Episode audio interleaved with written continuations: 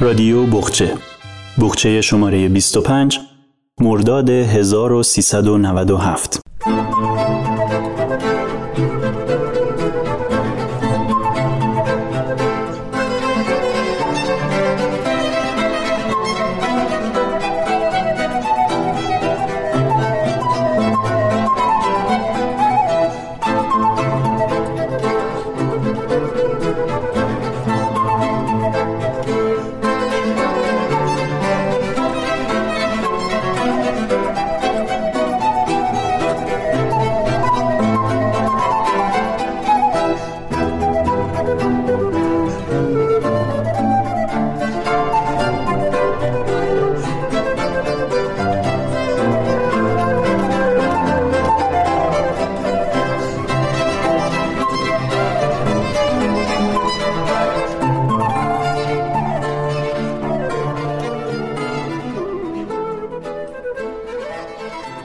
25 شماره رادیو بخچه به اروپای مرکزی و به طور مشخص آلمان، اتریش و جمهوری چک اختصاص دارد.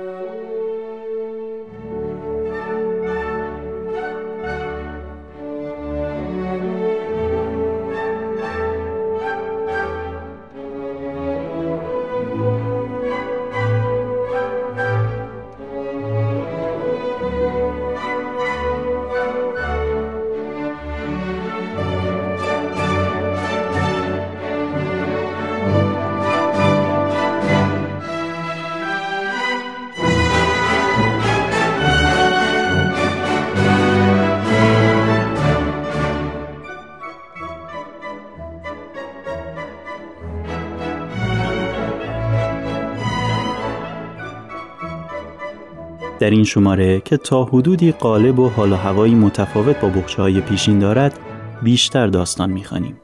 سری به پیوند ادبیات ایران و آلمان می‌زنیم و در پایان از پراگ می‌گوییم و دو نویسنده پرآوازه که یکی گرفتار تبعید می شود و دیگری به قول خودش کنار شادی ها و غم های هموطنانش. اشعاری که در میان برنامه ها خواهیم شنید نیز از شاعران آلمانی زبان است که تورج رهنما و علی عبداللهی ترجمه کردند. با ما همراه باشید.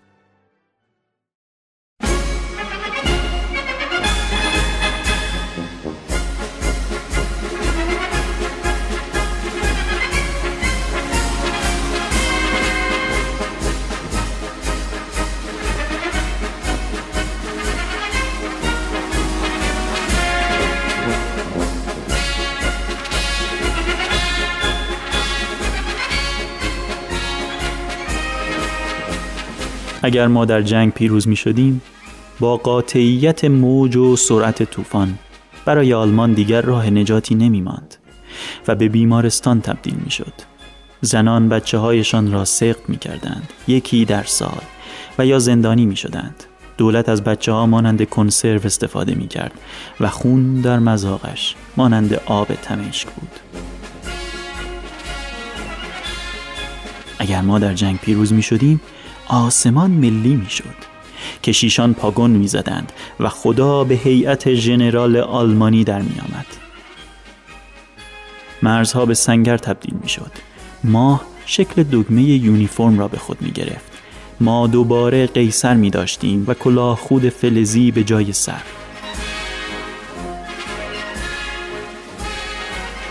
اگر ما در جنگ پیروز می شدیم مردم جملگی سرباز می شدند یعنی تبدیل به آدمهایی از دماغ فیل افتاده که پیرامون خود سیم خاردار میکشیدند.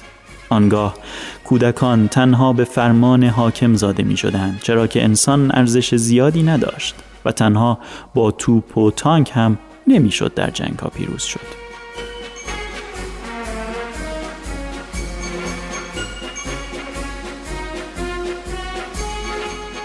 اگر ما در جنگ پیروز می شدیم شمار جنگ ها به همان اندازه می رسید که شمار اپرت ها اما خوشبختانه ما در جنگ پیروز نشدیم.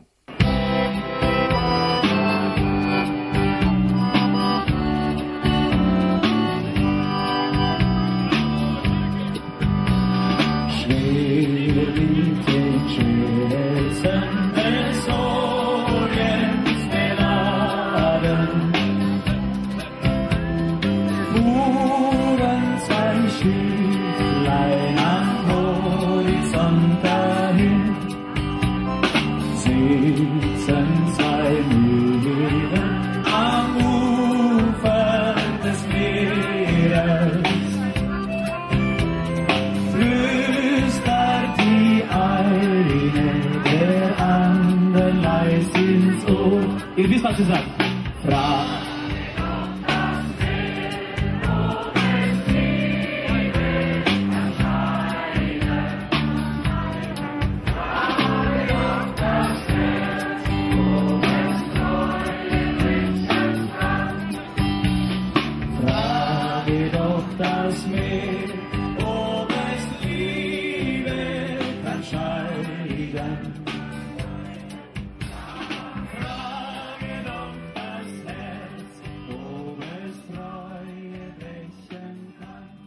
آرتور شنیتزلر با رویکردی روانشناسانه رویدادهای داستانی را در پرتو حالات و احساسات فردی قهرمانان آثارش به تصویر کشیده است.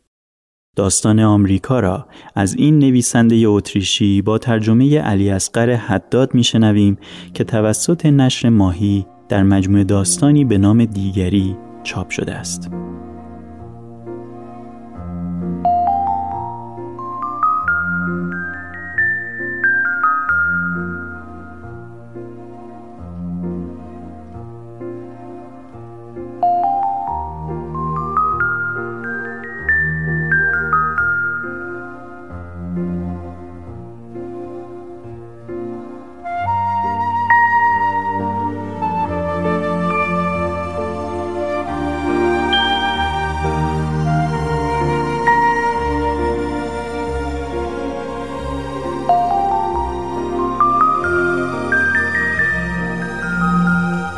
آمریکا.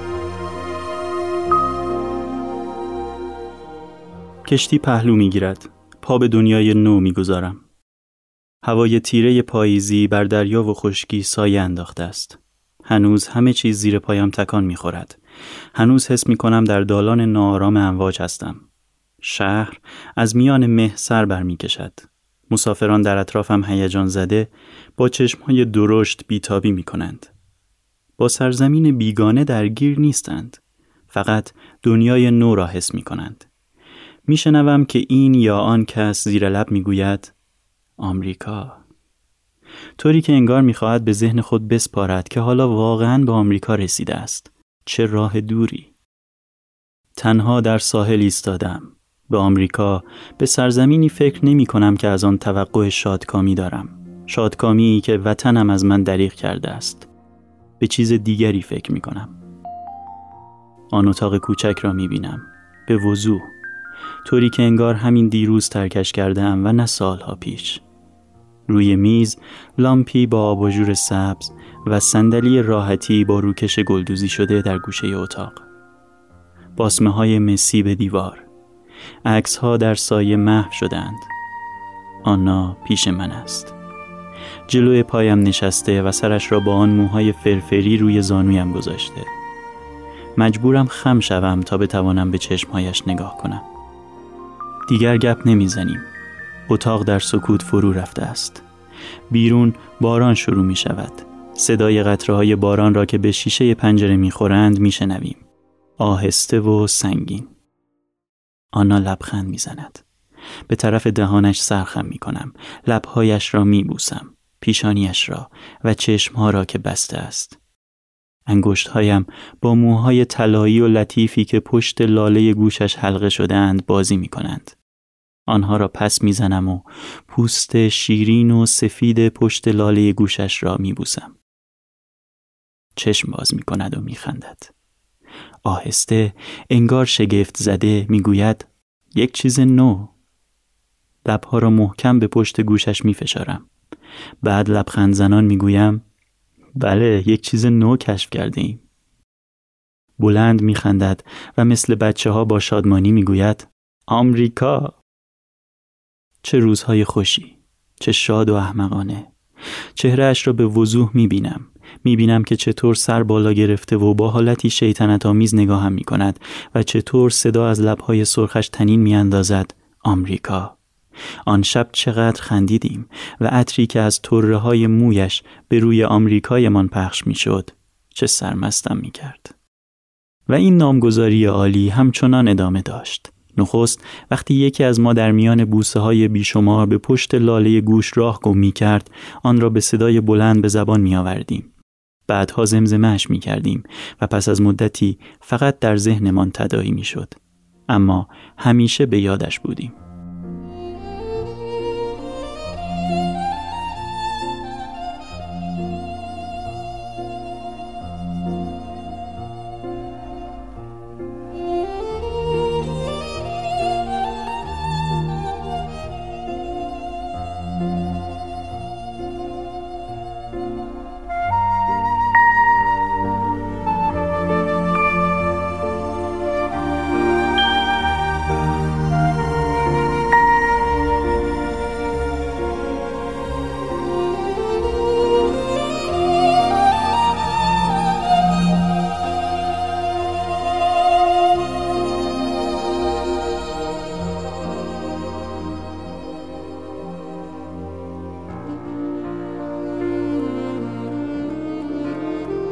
از خاطرات در ذهنم سر بر می دارند.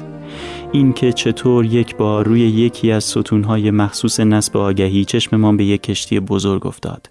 جلو رفتیم. خواندیم. از لیورپول به نیویورک. از برمن به نیویورک. وسط خیابان بلند خندیدیم. آنا در حالی که مردم دوروبرمان ایستاده بودند به صدای بلند ادعا کرد هی ما همین امروز به آمریکا می رویم. مردم شگفت زده نگاهش کردند. به خصوص مردی جوان با سبیل بور که لبخند هم زد. از لبخندش هرسم گرفت. فکر کردم بله مثل اینکه بدش نمیآید هم سفرمان بشود. بعد از آن یک بار به تئاتر رفته بودیم. یادم نیست چه نمایشی بود. در آن نمایش یک نفر روی صحنه از کریستوف کلوم. نمایش نامه منظوم بود. این بیت یادم مانده است و آنگاه کریستوف کلوم بر پل پا گذاشت. آنا با آرنج به نرمی به بازویم زد. نگاهش کردم. نگاه خردگیرانش از چشمم پنهان نماند. کریستوف کلمب بینوا به خیال خودش آمریکای واقعی را کشف کرده. بعد از نمایش وقتی در یک میخانه نشسته بودیم کلی درباره آن مرد ساده دلی حرف زدیم که به خاطر آمریکای ناقابلش حسابی خیالاتی شده بود. به واقع دلمان به حالش میسوخت. مدتها فقط می توانستم او را در حالی تصور کنم که با چهره مقموم در ساحل قاره تازه کشف کردهش ایستاده به طرزی عجیب کلاهی سیلندر به سر و پالتوی کاملا مدرن به تن دارد و با حالتی ناراضی سر تکان می دهد. یک بار هم دوتایی عکسش را روی سطح مرمری میز قهوهخانه نقش زدیم و هر لحظه جزئیات تازه تری به نظرمان رسید. آنا اصرار داشت باید سیگار برگ به لب داشته باشد. در ضمن کاشف بزرگ در نقاشی ما چتر بارانی در دست داشت و کلاه سیلندرش قور شده بود. طبعا در اثر شورش. به این ترتیب کریستوف کلم برای ما به فیگور تنظامیز کل تاریخ جهان تبدیل شد. چه عالی، چه احمقانه.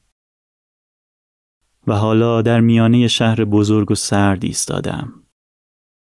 از آمریکای اشتباهی سر درآوردم و به رویای آمریکای شیرین و اطراگینم در آن سوی آب مشغولم. چه زمان درازی گذشته. سالها، سالها. از درد و جنون آکنده می شوم. آن رویا یک بار برای همیشه از دست رفته است. نمی‌دانم کجا نامه یا پیامی می تواند از من به دستش برسد. از او هیچ، هیچ خبر ندارم. راهم مرا بیش از پیش به درون شهر می کشاند. باربرم به دنبالم می آید. یک لحظه می ایستم. چشمها را می بندم و در اثر بازی عجیب و گمراه کننده حواس عطری در برم می گیرد که شب به شب از موهای آنا برمیخواست. در آن ایام که آمریکا را کشف می کردیم.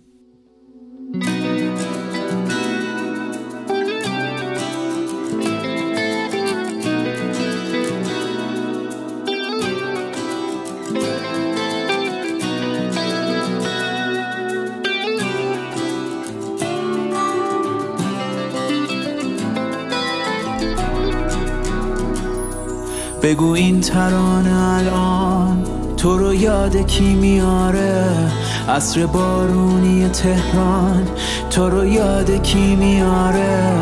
بگو یاد چی میافتی؟ وقتی زخماتو می‌بینی واسه تجدید لبخند رو به روی کی میشینی؟ هر عطر لذت یه زخم کهنست واسه هر خاطر امضاست.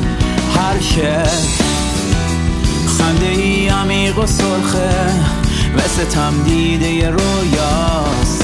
هر حرف فرصتی دوباره واسه گفتن یه حس تازه است.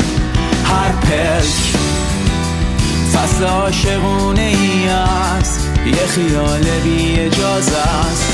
ساعتایی که کسی نیست. وقتی که کلاف بیشی وقتی با یه بغز تنگ راهی یه کافه میشی. نوبت خاطر بازی بگو یاد چی میافتی. وقتی رویتو می‌سازی بگو یاد کی میافتی.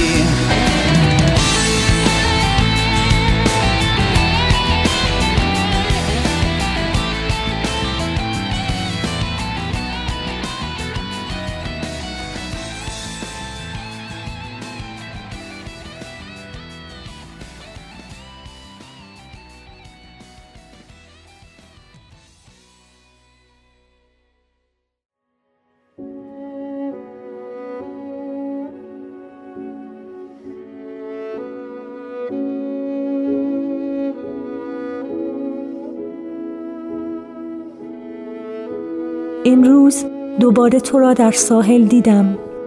کف موجها تا زیر پاهایت می رسید و تو با انگشت نشانه هایی روی ماسه کشیدی که هیچ کدامشان بر جا نماند.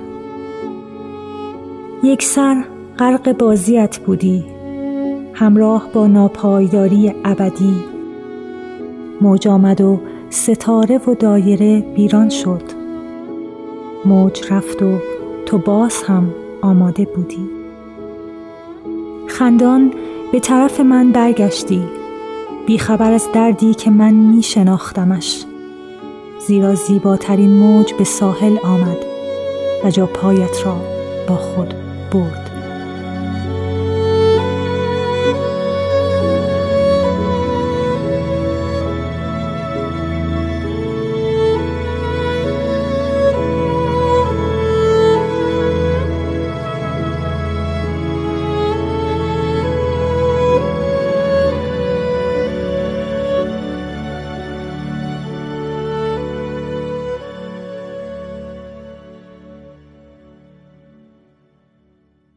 یوهان ولفگانگ فونگوته از برجسته ترین ادیبان جهان و نویسنده شناخته شده در ایران است. بخشی از این آشنایی احتمالاً به دلیل علاقه زیادی است که گوته به شاعران ایرانی و به خصوص حافظ داشته است. وی مجموعه شعرهایی با نامهای دیوان شرقی غربی و دیوان آلمانی دارد که در بسیاری از اشعارش نام حافظ را آورده و یا با او سخن گفته است. گوته در یکی از اشعارش خطاب به حافظ می‌گوید بگذار تا تمامی دنیا غرق شود. بودن با تو حافظ و نه کسی دیگر مرا به کمال میرساند. بگذار شادی و غم از آن ما گردد و همانند تو عاشق شویم و مست جام گردیم. بدین سان است که غرور زندگی من باقی میماند. البته احمد شاملو در مصاحبه ای گفته است حافظ که به نظرم بزرگترین شاعر همه اعثار، زبانها و مکانهاست، تأثیر بسیار ژرفی بر گوته گذاشته است. واقعا نمی‌توانم تصور کنم چطور ممکن است گوته حافظ را فهمیده باشد. ساقی حافظ کجا و ساقی من کجا و حالا اگر من نتوانستم ساقی را آنطور که حافظ حس کرده احساس کنم گوته چگونه توانسته؟ با این حال به مناسبت این پیوند میان ادبیات ایران و آلمان و به بهانه احترامی که گوته برای حافظ قائل بود در بخش ادبیات کهن این شماره غزلی از حافظ را با خانشهایی متفاوت میشنویم.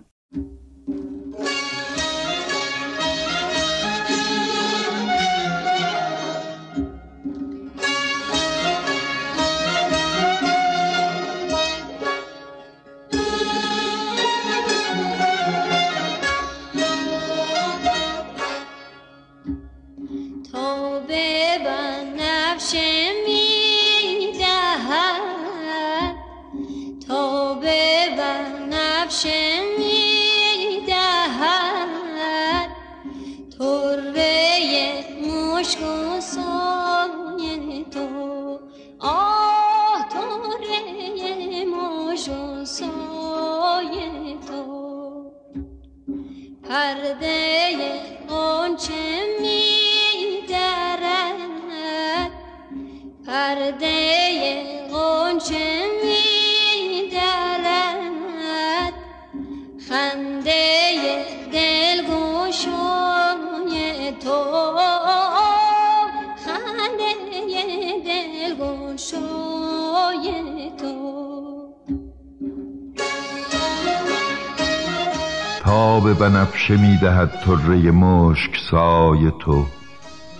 پرده قنچه میدرد خنده دلگشای تو. ای گل خوش نصیب من بلبل خیش را مسوز. که از سر صدق می کند شب همه شب دعای تو. خرقه زهد و جام می گرچه نه در خوره هم است. این همه نقش می‌زنم در طلب وفای تو. شور شراب و سوز عشق نفسم رود ز سر که این سر پرهوس شود خاک در سرای تو. مهر رخت سرشت من خاک درت بهشت من عشق تو سرنوشت من راحت من رضای تو. دولت عشق بین که چون از سر فخر و احتشام گوشه تاج سلطنت می شکند گدای تو. دلق گدای عشق را گنج بود در آستین. زود رسد به سلطنت هر که بود گدای تو.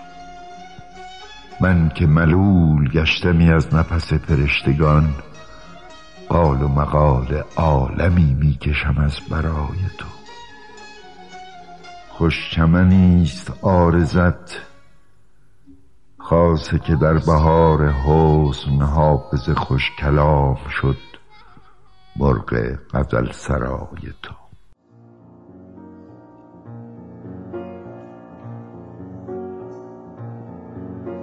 تا به بنفشه می‌دهد طره مشک سای تو پرده غنچه میدرد. خنده دل گشای تو ای گل خوش نسیم من. بلبل خیش را مسوز که سر صدق می کند شب همه شب دعای تو شب همه شب دعای تو. شب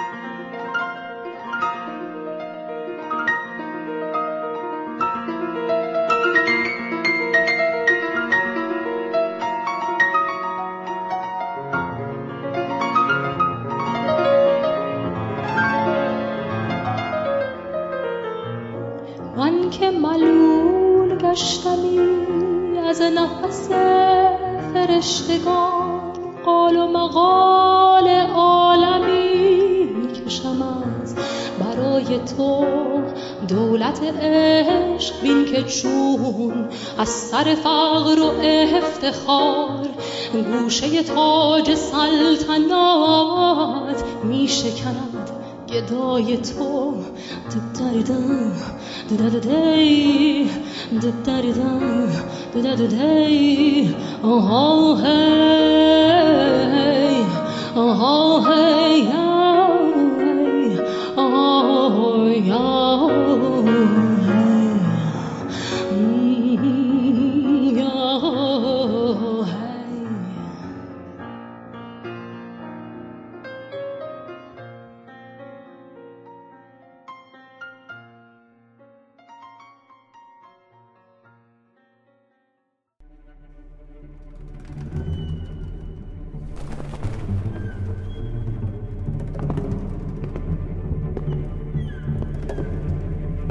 پس از قیام 17 جوان سخنگوی کانون نویسندگان دستور داد در خیابان استالین اعلامی هایی پخش کنند که روی آنها نوشته شده بود ملت اعتماد دولت را از دست داده است و آن را تنها با کار مضاعف دوباره به دست خواهد آورد آیا ساده تر نمی بود که دولت ملت را منحل می کرد و ملت دیگری برای خود برمیگزید؟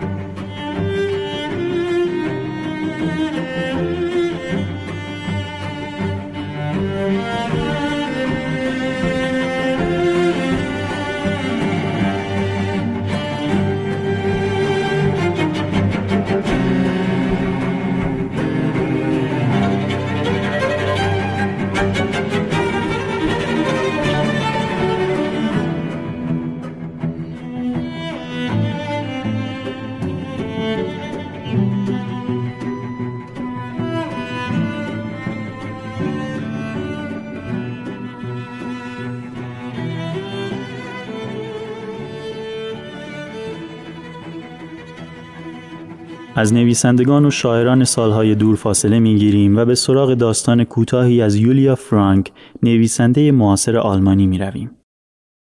داستان کیک تخم مرغی را محمود حسینی زاد ترجمه کرده و در مجموع داستان گذران روز توسط نشر ماهی چاپ شده است.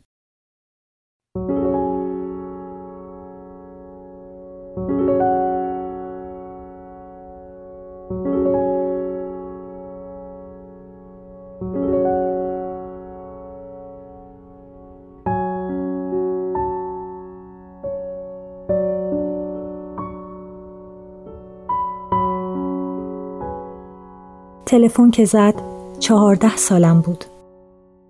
یک سالی می شد که دیگر با مادر و خواهرانم زندگی نمی کردم و در برلین پیش دوستانم بودم. صدای غریبه بود. مرد خودش را معرفی کرد. گفت در برلین زندگی می کند و پرسید آیا می خواهم با او آشنا شوم؟ تعمل کردم. مطمئن نبودم. درباره اینطور ملاقات ها زیاد شنیده بودم و خیلی وقتها پیش خودم چنین صحنه هایی را تصور کرده بودم. اما حالا که وقتش رسیده بود بیشتر دلشوره داشتم.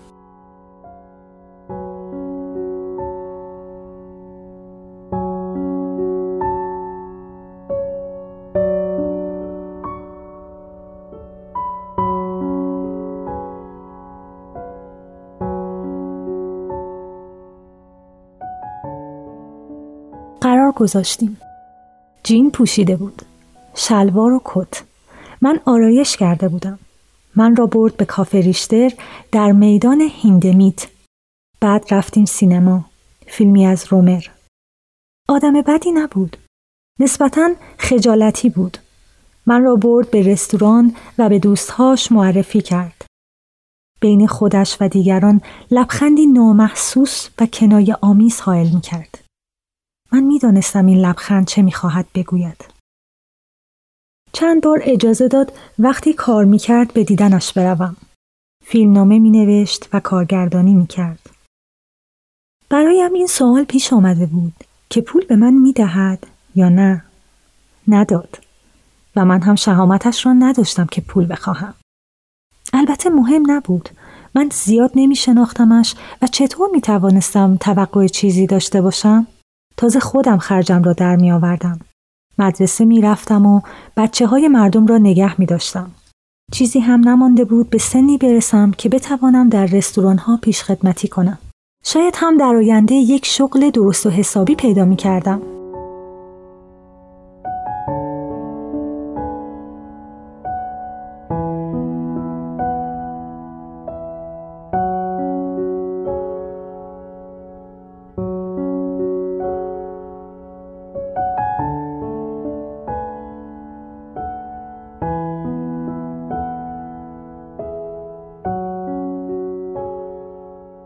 دو سال بعد آن مرد و من هنوز نسبت به هم کمی احساس غریبی می کردیم. به هم گفت که بیمار است. یک سال تمام جایی بین مرگ و زندگی بود. رفتم بیمارستان ملاقاتش و پرسیدم چیزی لازم دارد؟ گفت از مرگ می ترسد و می خواهد هرچه زودتر کار به آخر برسد. از من پرسید آیا می توانم برایش مورفین تهیه کنم؟ فکر کردم. چند تا دوست و آشنا داشتم که مواد مخدر مصرف می کردند. اما هیچ کدام در مورد مورفین اطلاعی نداشتند. از طرف دیگر مطمئن نبودم که بیمارستان پیگیری نکند که مورفین از کجا آمده. خواهشش را فراموش کردم. گاهی برایش گل می بردم. سراغ مورفین را گرفت و من پرسیدم از چه کیکی خوشش می آید. می دانستم شیرینی خیلی دوست دارد. گفت الان از چیزهای ساده بیشتر خوشش می آید. فقط کیک تخم مرغی می خواهد. فقط همین. رفتم خانه و کیک تخم مرغی درست کردم. دو تا ظرف پر. وقتی بردم بیمارستان هنوز گرم بودند. گفت دوست داشت با من زندگی کند. حداقل دوست داشت امتحان کند. همیشه فکر می کرده که وقت دارد و بالاخره یک روز ولی حالا دیگر دیر شده. چند روز بعد از جشن تولد 17 سالگیم مرد. خواهر کوچکم آمد برلین. با هم رفتیم برای مراسم تدفین. مادرم نیامد. فکر می کنم سرش به یک مرد دیگر گرم بود. علاوه بر این پدرم را درست نمی شناخت و دوستش نداشت.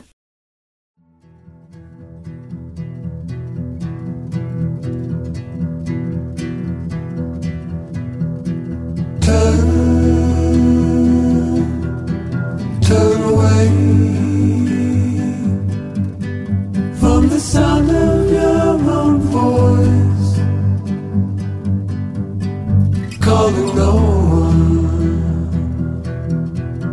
just a silence. Learn to see you around the edge, follow the avalanche. Turn away. Hold,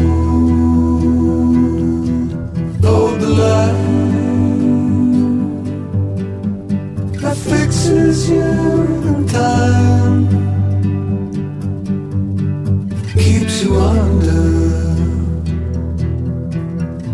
you over.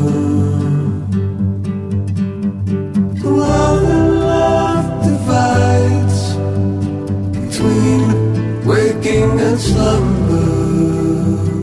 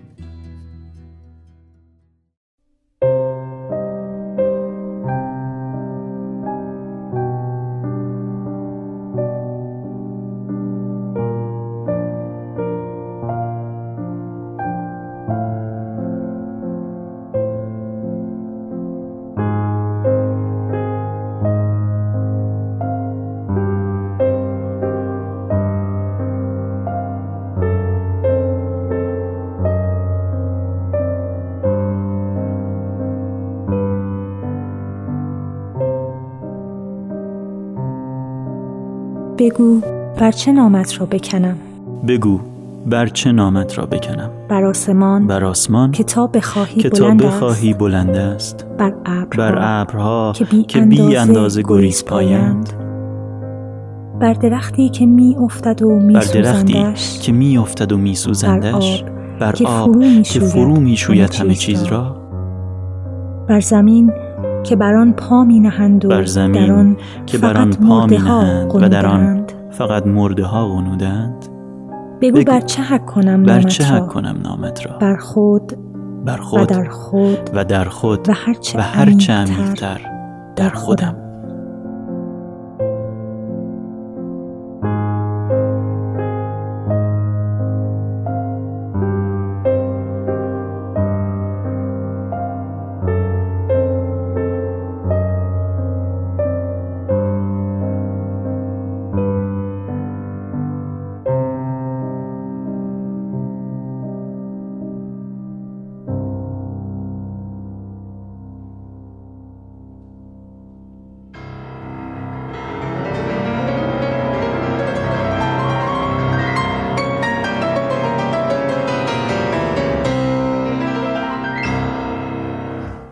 روی پله های ایستگاه قطار می نشینم.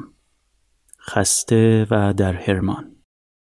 این ایستگاه تنها پل ارتباط من با دنیای بیرون را از من گرفته و امشب می تواند برش گرداند. می تواند برگردد و بگوید سلام. شاید حتی در این برگشت ماندگاری همیشگی هم باشد.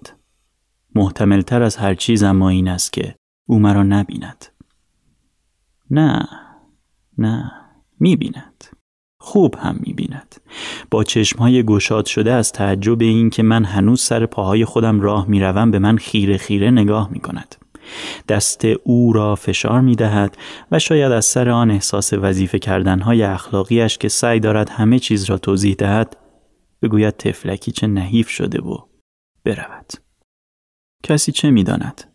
شاید غمگین شود از دیدن من. من آینه تمام نمای آن چیزی هستم که او از آن فرار می کند و همانقدر که او مرا با زندگی پیوند می دهد من او را با دنیایی مربوط می سازم که سخت از آن برمی آشوبد. دنیایی که از آن شرم دارد. به قول قدما دنیای مردگان. حادث. باید پذیرفت که دوران شکوه و شکوفایی مدت هاست گذشته و زوال برای خودش ابهتی به هم زده است. خاکستری رقتانگیز عقاید پوسیده روی همه بالا و پایین زندگی پاشیده شده و قبارالودگی حیات روزمره و رسوم کژ و مش شده. توهی بودن از سعادت و شرافتشان راه به رخ می‌کشند. میدانی دنیا جای کارهای بزرگ بیهوده و حرفهای قلمبه یا مفت شده. دنیا دیگر زرافت نمی‌شناسد. نکته سنج نیست. دنیا و آدمهاش بهانگیر و ایراجو شدهاند. آدمها نمی‌فهمند لحظه نشستن و برخواستن، نوشیدن یک لیوان آب یا باز کردن در یک قوطی توسط معشوق در چشم عاشق چقدر می‌تواند با شکوه، پرهیمنه و زیبا باشد. اما برایشان مهم است که اسم معشوقشان چقدر دهانها را پر می کند و چند دهان را می بندد. دنیا جای جست های توهی، لحظه های توهی، مردمان توهی و نیازهای بیپایه و امیال قلابی است. برای همین است که باید دانست که هر که گرسنه می شود هنوز از دست نرفته است و هر که آواز می خاند هنوز زنده است. میدانی تعجب نمی کنم اگر با خودت فکر کنی که این حرفهایی که می‌زنم عجیب و غریبند. وقتی فکر می کنم که قرار است او برای هیچ یک از آن لحظه های شکوهمندی که من فقط میفهمیدمشان پشیزی ارزش قائل نشود به هم می ریزم. افکار مالی خولیایی به ذهنم سرازیر می شوند. به ذهن من یک دلقک که نه جامعه اش را میپذیرد و نه جامعه او را.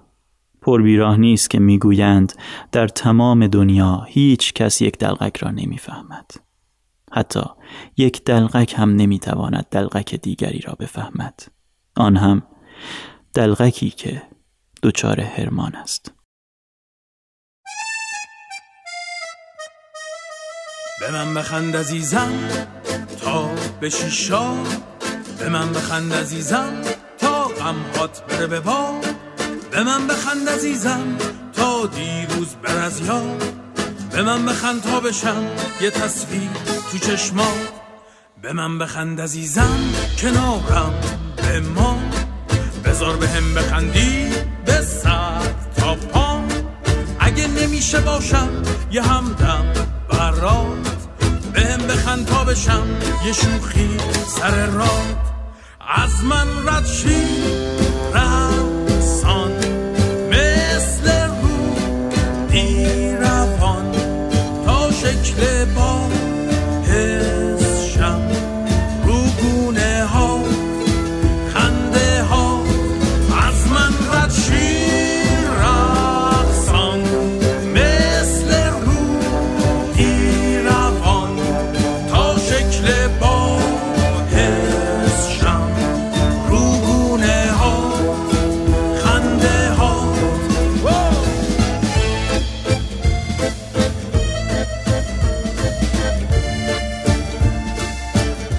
عقاید یک دلقک رومانی است از هاینریش بول نویسنده آلمانی برنده جایزه نوبل ادبیات. عقاید یک دلقک روایت تنهایی کشیدن آدمی است که به هم اسرانش به دیده تردید مینگرد. این کتاب با دو ترجمه از دو ناشر در بازار موجود است.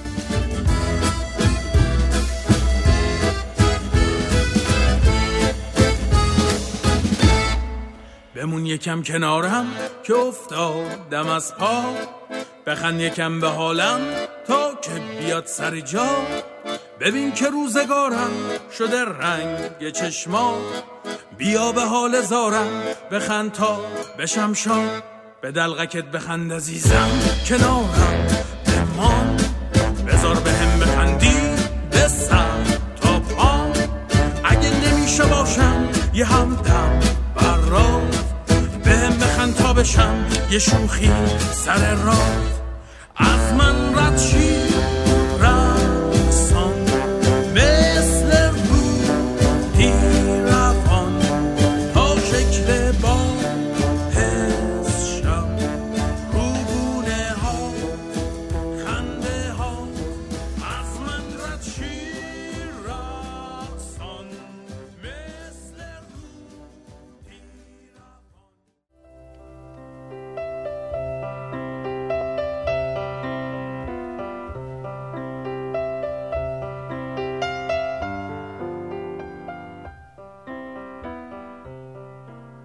کشتی هایم همگی لنگرگاه ها را فراموش کردند و پاهایم راه را. کسی دانه ای نمی افشاند و برداشتی هم نیست. از آن رو که نه گذشته ای در کار است و نه آینده ای و نه هیچ رویداد روزانه ای. تنها فاصله کوتاه میان من و توست. که نمیخواهی از میان برداریش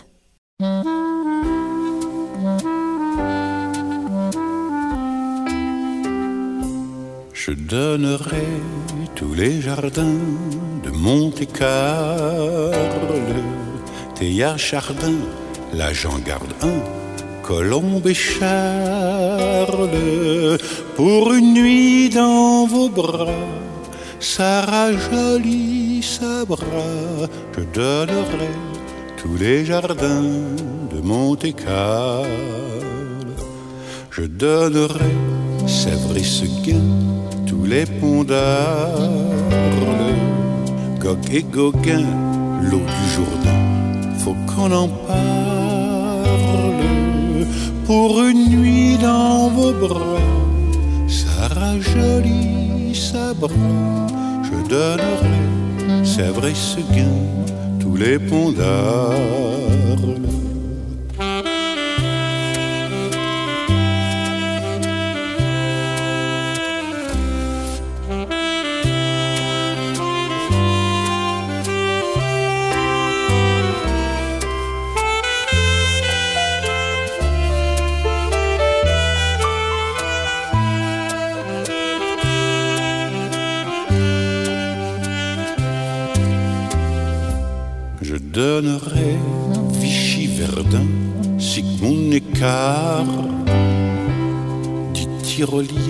Suisse italien, qui chantait Carle. Mais vous dans d'autres bras, dormez joli Sabra, loin de Gauguin, loin des jardins de Monte-Carlo.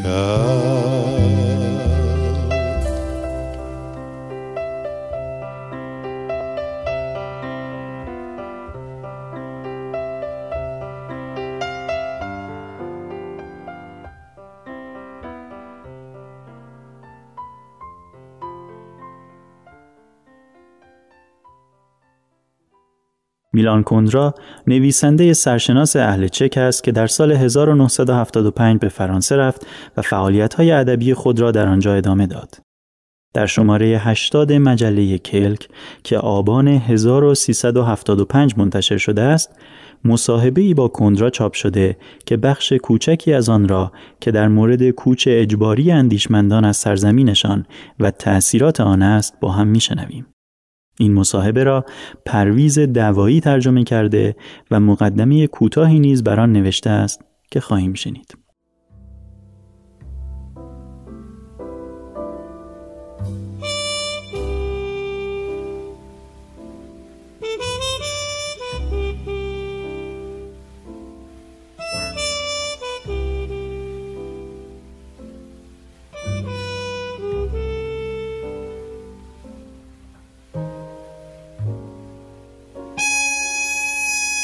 میلان کندرا نامی ترین نویسنده امروز سرزمین چک با کتابهایی مثل شوخی، عشقهای خندهدار، زندگی جای دیگری است، سبکی تحمل ناپذیر هستی و بیمرگی یا جاودانگی برای کتابخان ایرانی احتمالا ناشناخته نیست. کندرا که به عنوان نویسنده‌ای در تبعید یکی از نافذترین صداها را در مبارزه با سیستم حکومتی چک در دوران سلطه مجدد کمونیسم و به اصطلاح عادی سازی داشت بعد از سقوط کمونیسم در سرزمینش و تغییر حکومت مثل خیلی از تبعیدی های دیگر به مملکت خودش بازگشته است.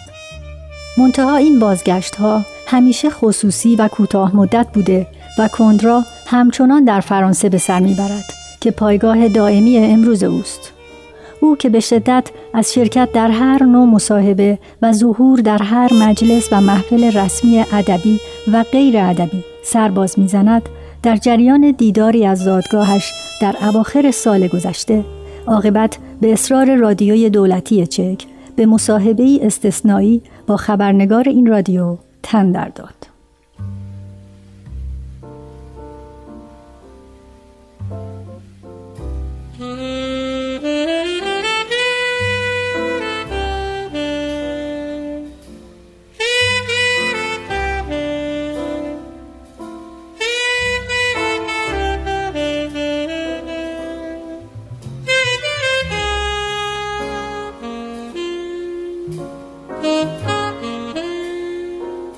28 اکتبر امسال 1995 یکی از بزرگترین نشانهای افتخار کشوری را گرفتید. وقتی که خبر شدید که قرار است این نشان را به شما بدهند چه حالی داشتید؟ بی نهایت منقلب شدم. به خصوص بیشتر به خاطر نامه‌ای که واسلاف هاول به این مناسبت برایم نوشت و باز به خصوص به خاطر یک جمله در این نامه که می‌گوید برای او اعطای این نشان نقطه‌ای بر پایان مسئله رابطه من با مملکتم و وضع مملکتم در قبال من است. مگر در این رابطه مسئله هم در بین بود؟ رابطه آدم با زادگاهی که دیگر در آن زندگی نمی کند همیشه مسئله انگیز است. آدم موقعی که دو سه سالی، پنج سالی از مملکتش دور می شود، برگشتن آسان است.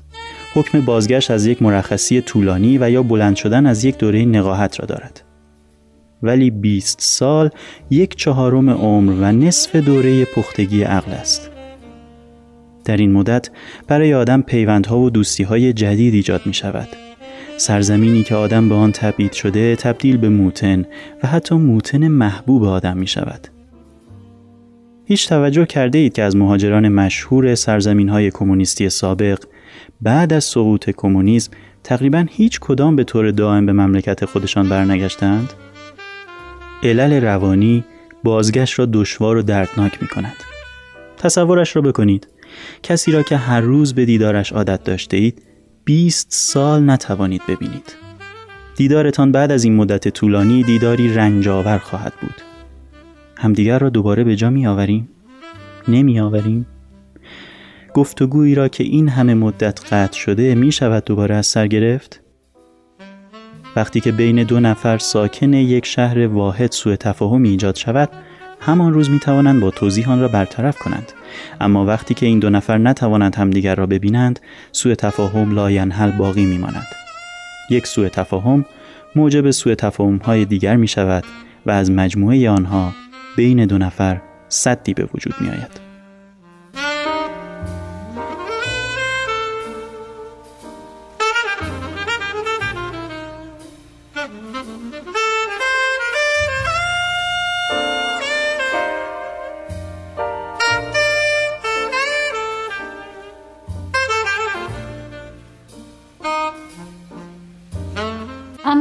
جریان اقامتتان در فرانسه تنها به نوشتن رمان اکتفا نکردید. در مورد چکسلواکی خود را درگیر کرده اید مقاله نوشته و مصاحبه کرده اید درباره سرنوشت چکسلواکی درباره هنر این سرزمین. موقعی که به فرانسه آمدیم احتمالا یگانه چکی نبودم که درهای تمام انتشاراتی های جهان به رویش باز بود. کسی که می توانست توضیح بدهد و روشن کند که این سرزمین اشغال شده به وسیله روزها که نامش چکسلواکی است یعنی چه. حق نداشتم این فرصت را از دست بدهم و از دست هم ندادم. به آن گفته معروف چمبرلین فکر می کردم که در زمان انعقاد قرارداد مونیخ با تحقیر از چکسلواکی به عنوان سرزمینی گمنام و محجور یاد کرد. سرزمین گمنام بودن خطرناک است. وقتی که تجزیهش کنند هیچ کس خم به ابرو نمی آورد آن گفته معروف چمبرلین هنوز اعتبار دارد؟ در آن موقع من با فیلمساز بسیار مشهوری آشنا شدم که در حمایت از چکسلواکی اعلامیه های بسیاری امضا کرده بود. یک روز متوجه شدم که این شخص فکر می کند که خط ما چکسلواک ها خط روسی و مذهبمان ارتودکس روس است. این میزان ناگاهی به نظر شما استثنایی نیست؟ مسئله بسیار مهمی که آدم لازم می‌دید توجیه و روشن کند به نظر خود آدم بسیار بدیهی می رسید. یعنی که سرزمین چک به اروپای شرقی تعلق ندارد بلکه جزی از اروپای غربی است. عبارت دنیای اسلاو کلید گشایش مسائل چکی نیست. اگر چک ها به کلیتی ابرملیتی تعلق داشته باشند رشته تعلقشان اروپای مرکزی است که چکسلواکی پلی بین شرق و غرب نیست بلکه جزء مسلمی از غرب است که سرزمین چک حتی گهواره تمدن امروزی فرهنگ غرب است. در اینجا بود که علم روانشناسی زاییده شد. در اینجا بود که در آثار موسیل، بروخ، کافکا، گومبروویچ اصول زیبایی شناسی رمان مدرن پدید آمد. در اینجا در انجمن زبانشناسی پراگ سبک ساختارگرایی بنیاد گذاشته شد که تا به امروز به تأثیر غیر مستقیم خودش در های تئوریک در همه جای دنیا ادامه می دهد. در اینجا یاناچک و بارتوک مسائل موسیقی مدرن را به شیوه خیش حل و فصل کردند. شیوهی سوای استراوینسکی و شوینبرگ ولی به همان اندازه مهم و موثر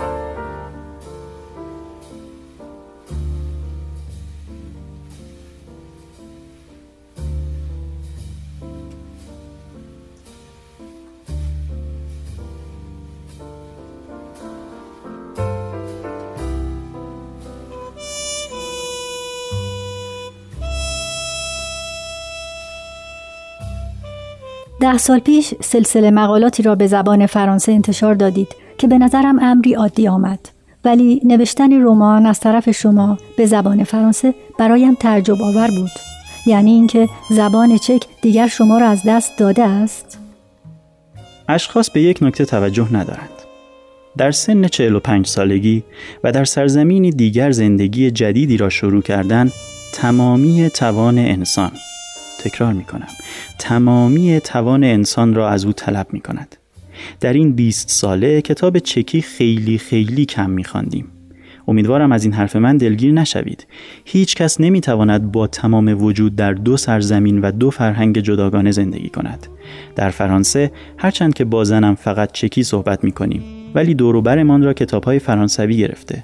به دنیای فرانسوی و جمله های فرانسه واکنش نشان می دهم همانطوری که شما در سرزمین چک به عوالم و جملات چکی عکس عمل نشان می دهید. در انتخاب زبانی که به آن می نویسم یک روزی بالاخره باید این امر به ظهور می رسید. وقتی که این قضیه صورت گرفت خود من هم مثل شما تعجب کردم. لاقل از لحاظ زبان چکی روزی به سرزمین چک برخواهم گشت؟ نمی‌دانم. به اوضاع واگذار می کنم تا غافل گیرم کند.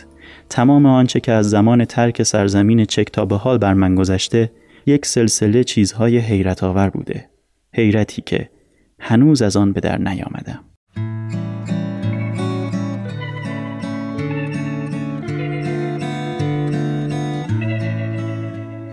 ברחתי למקום אחר כל כך מהר, הכי רחוק שרק הצלחתי ואני בפריז. האורות הולקים אפור ועננים, אני שמחה וטוב לי, אבל כל כך קר לי בפריז. מסתובבת חור וסחור בסמטאות קסומות מחושפות, בולות אותי אני בפריז.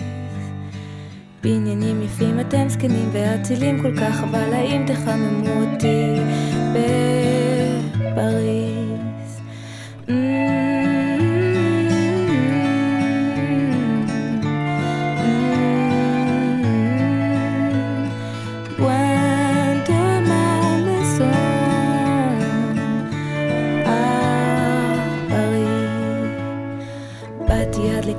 לכאן לאיסטנברג, קצת אשליה היפה שלי, נסי לתפוס אותי, אני בפריז.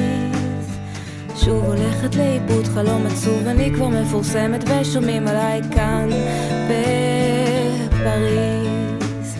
עכשיו הקול שלך לוחש לי מרחוק, אני מתגעגע, בואי תחזרי אליי כבר מפריז.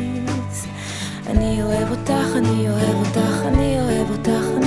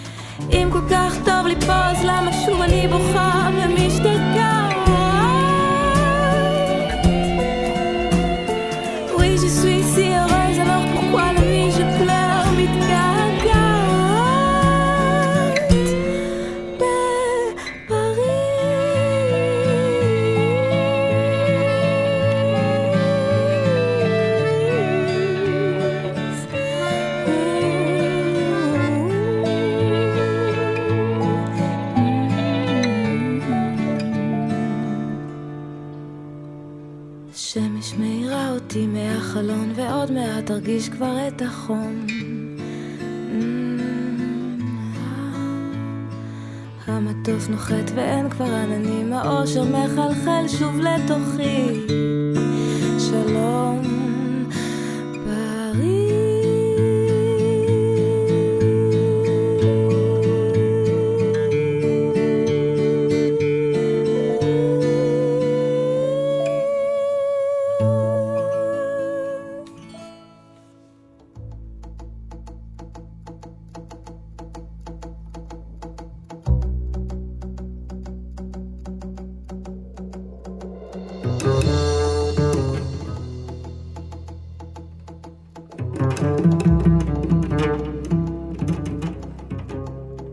کسی که می‌خواهد جهان همانی بماند که هست نمی‌خواهد که جهان بماند.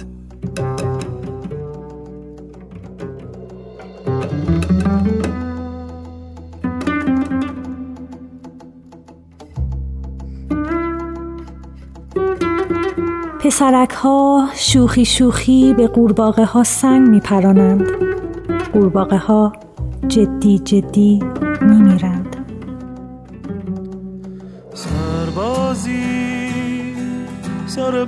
سربازی سر سربازی سربازی را کشت. گوسفندی سربازی گرگم به هوا گرگی را خورد. دستهایی روی آسفالت خیابان ها جان می‌دادند بالهایی زیر سایه سرد تفنگی بی جان میمرد Irgendwer hat wohl das Ortseingangsschild vertauscht. Das ist nicht mehr meine Stadt, alles sieht hier so anders aus. Ich erkenne nichts wieder, da drüben zum Beispiel das graue Haus. Das war mal blutrot, doch jetzt tragen sie die Farben aus der Stadt hinaus. Es ist, als ob der Himmel sich um ein, zwei Meter verschoben hat. Alles runde ist eckig, jedes Dreieck ein perfektes Quadrat. Und die Menschen sind seltsam verformt. Sie tragen Lautsprecher statt ihrer Ohren. Und wenn sie reden, fallen die Wörter aus dem Himmel ihren Hals hinab.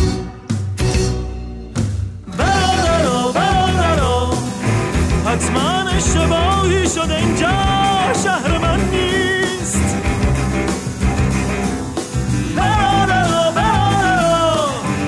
حتما اشتباهی شده این شهر. شهر من نیست.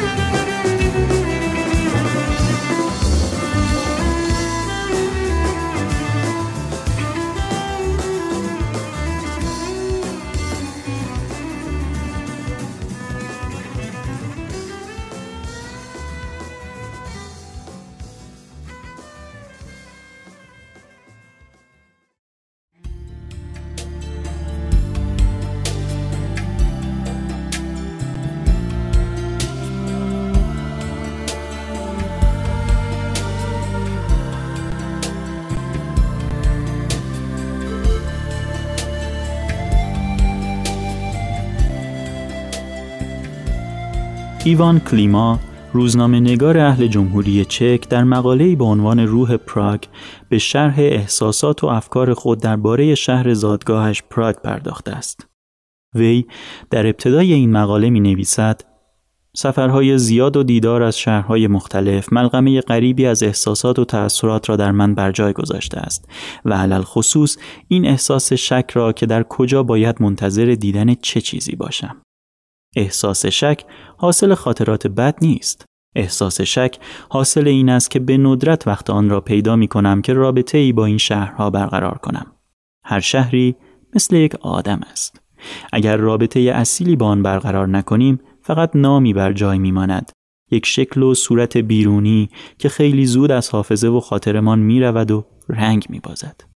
برای برقرار کردن چنین رابطه ای باید شهر را با دقت ببینیم و شخصیت خاص و استثنایی آن را دریابیم. در این قسمت از رادیو بخچه برای بهتر فهمیدن منظور کلیما و اینکه چگونه می شود از زاویه بهتر و دقیقتری به شهر نگاه کرد دو قسمت از مقاله روح پراگ را با یک مقدمه کوتاه برای هر کدام می شنویم.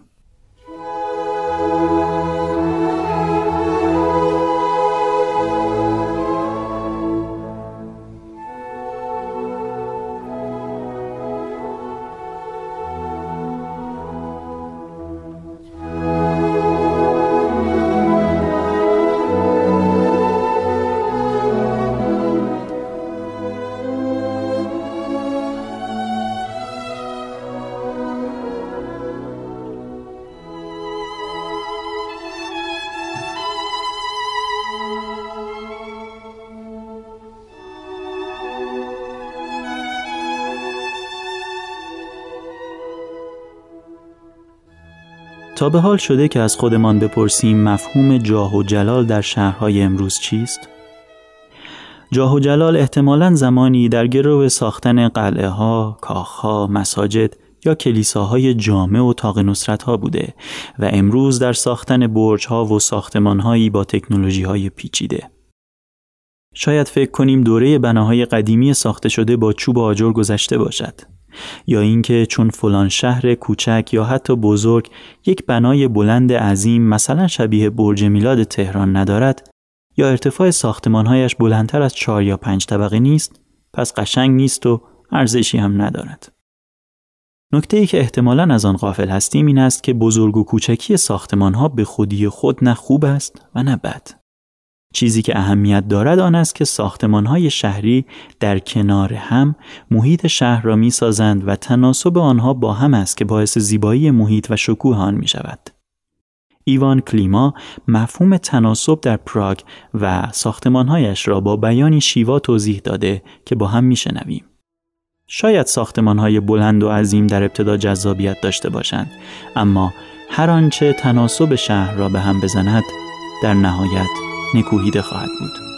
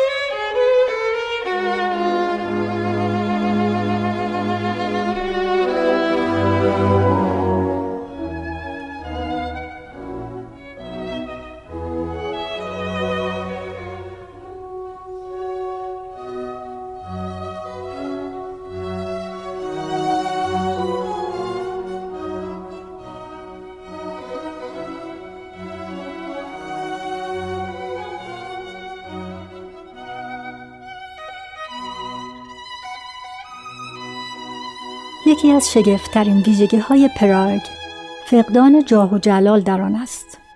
فرانس کافکا مثل بسیاری دیگر از روشنفکران همیشه گله داشت که همه چیز در پراگ کوچک و در هم فشرده است. منظور او قطعا شرایط زندگی بود.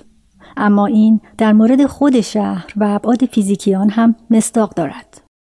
پراگ یکی از معدود شهرهای بزرگی است که در آن حتی یک ساختمان بلند یا تاق نصرتی در مرکزش نمی‌بینی و حتی آن قصرهایش که درونشان با شکوه است نمای بیرونی ساده ای دارند و هیچ جلب توجه نمی کنند و نمای بیرونیشان تقریبا مثل نمای بیرونی سربازخانه هاست.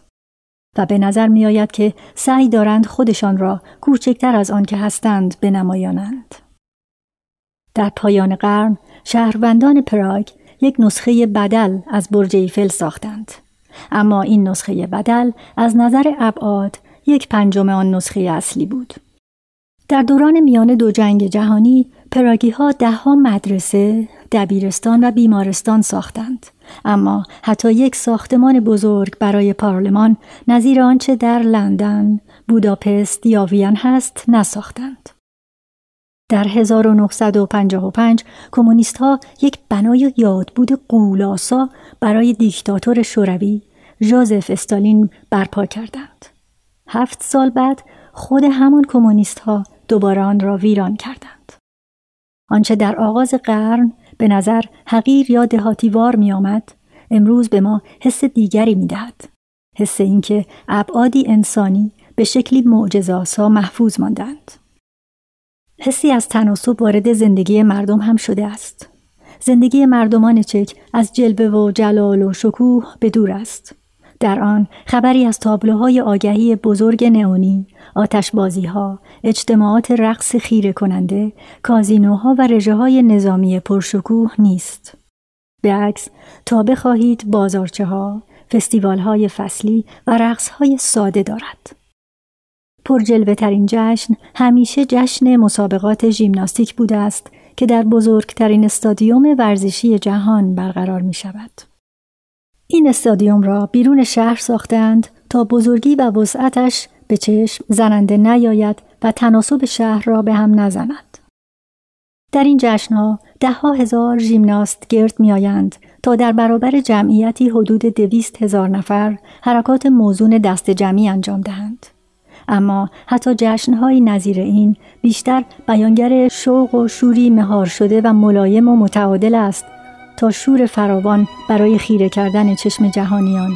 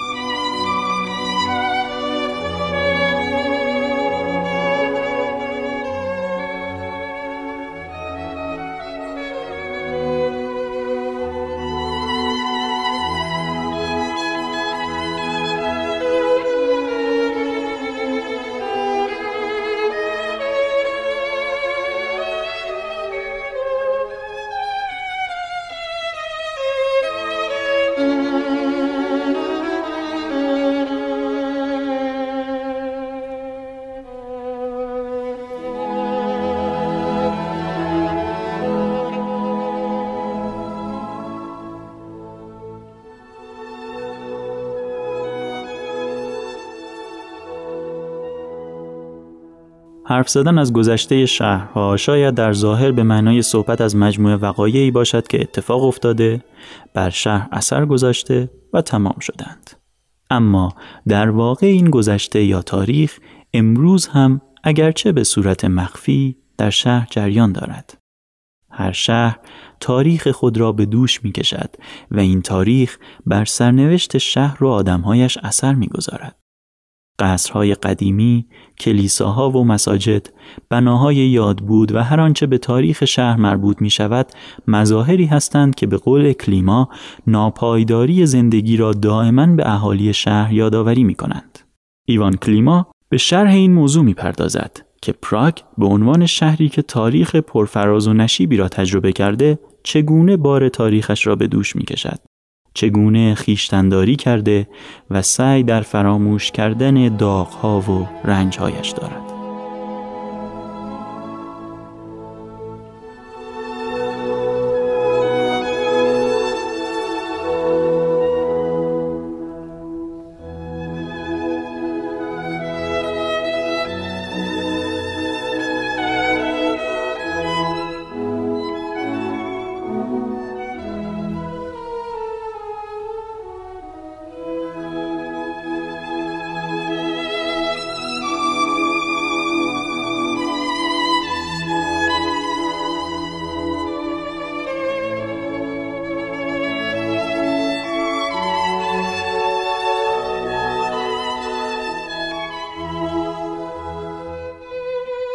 تاریخی که با صلح و آرامش پیش می رود چون این به نظر می آید که انگار در جایی ورای آگاهی مردمان جریان دارد. اما تاریخی که پر از قیامها و سرکوبها، اشغالگریها، آزادسازیها، خیانتها و اشغالگری های تازه است به شکل یک بار سنگین به شکل یک یادآوری دائمی ناپایداری زندگی وارد زندگی مردمان و شهرها می شود. پراگ بناهای یادبود زیادی ندارد اما ساختمانهای زیادی دارد که در آنها افراد بیگناه به قل و زنجیر کشیده شدند شکنجه شدند یا اعدام شدند و اینها معمولا بهترین و نازنین ترین آدمهای کشور بودند. این جزئی از خیشتنداری پراگ است که نمی‌خواهد این زخمهایش را به نمایش بگذارد. گویی می‌خواهد هرچه زودتر فراموششان کند. برای همین است که پراگی ها همیشه در حال ویران کردن بناهای یادبودی هستند که به یاد کسانی ساخته شدند که نماد تاریخ اخیر بودند. بناهای یادبود امپراتوران و بناهای یادبود اولین، دومین و اکنون حتی چهارمین رئیس جمهور. بناهای یادبودی که به افتخار فاتحان بنا شده بودند. نام خیابانها دائما در حال تغییر است. بعضی از این خیابانها در طول همین قرن بیستم پنج بار تغییر نام دادند. غریبه ها می توانند بی به این مسئله در این خیابانها قدم بزنند. گردشگری که یک ناحیه شهر را می شناسد اگر راهش را گم کند از این مسئله سردرگم می شود و به حیرت می آید. علائم راهنمای خیابانها با نامهای تازه گواهی هستند بر این کوشش برای تصفیه شهر از چیزی که نمی‌توان از دستش خلاص و پاک شد. گذشته خود شهر، تاریخ خود شهر، تاریخی که چنان سنگینی و وزنی دارد که به دوش کشیدنش بسیار دشوار است. برای آنکه شخصی بتواند بار سنگین سرنوشتش را به دوش بکشد و برای آنکه ملتی بتواند بار سنگین تاریخش را به دوش بکشد شکیبایی و خیشتنداری اموری ضروری هستند هر شهری هم باید همین صفات را داشته باشد. در زبان چک مثل هر زبان دیگری واژه شکیبایی با واژه رنج و تعصب همریشه است. این شهر که داغهای جنگ در آن هنوز زنده هستند ناگزیر بوده است متحمل رنجی افسونتر از بسیاری از شهرها شود که مستقیما از اعمال ستیز جویانه آسیب دیدند. برخلاف خارجی ها که سفرشان معمولا آنها را صرفا به مکانهایی رهنمون می شود که مکانهایی توریستی هستند من توانستم وارد های قدیمی و برخی از قصرهای پیشین شوم و ببینم که چگونه محافظان بربری که خودشان خودشان را به این منصب گماشته بودند همه چیز را به حال خود واگذاشتند و اجازه دادند سقفها فرو بریزند یا دیوارهایی در سرتاسر سر های باشکوه کشیدند و با این کارشان این قصرها را بدل به ادارجات و کانتین های شرکت ها کردند. باغهایی پر از ایوان را دیدم که ایوانهایشان جزو زیباترین ایوانها در اروپا بودند و اندک اندک نم و رطوبت آنها را فرو ریخته است و باغچه های زیبای پرگل به حال خود رها شدند و خشکیدند. کلیساها بدل به انباری شدند و نهایتا بدل به مکانهایی که حتی استفاده انبار از آنها نمی‌توان کرد. اگر پراگ هنوز برجاست و هنوز افسون و زیباییش را از دست نداده است به دلیل سنگهایش است که مثل مردمانش خیشتنداری صبورانهشان را به نمایش می‌گذارند.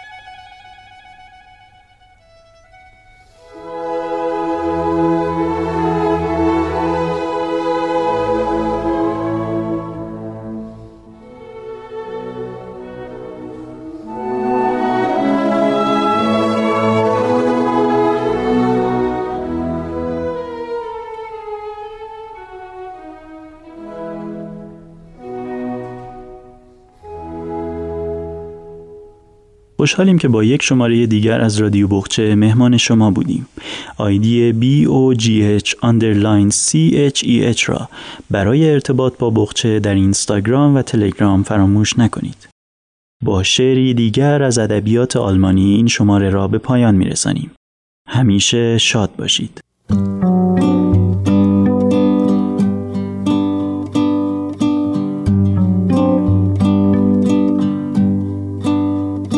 می‌خواهم بروم با کسی که دوستش میدارم. نمی‌خواهم بهای این همراهی را با حساب و کتاب بسنجم یا در اندیشه خوب و بدش باشم. نمی‌خواهم بدانم دوستم میدارد یا نه. می‌خواهم بروم با آنکه دوستش میدارم. مخمور جام عشقم ساقی بده شرابی. پر کن قده که می مجلس ندارد آبی. عشق رخ چو ماهش در پرده راست ناید. مطرب بزن نوایی ساقی بده شرابی. شد حلق قامت ما تا بعد از این رقیبت زین دردگر نراند.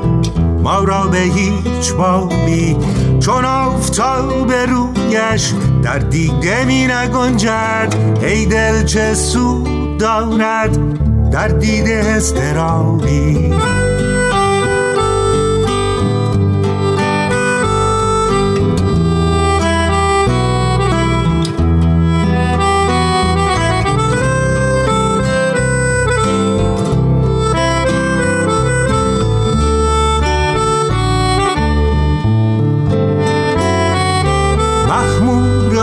چشمم ساقی کجاست جامی؟ بیمار آن دو لعلم آخر کم از جوابی در انتظار رویت ما و امیدواری و از اشوه وسالت ما و خیال و خوابی مخمور جام عشقم ساقی بده شرابی کن قده که بیمی مجلس ندارد آبی. مخمور آن دو چشمم. ساقی کجاست جامی بیمار آن دو لعلم. آخر کم از جوابی. در انتظار رویت ما و همی واری. از اشوه وسالت ما و خیال و خوابی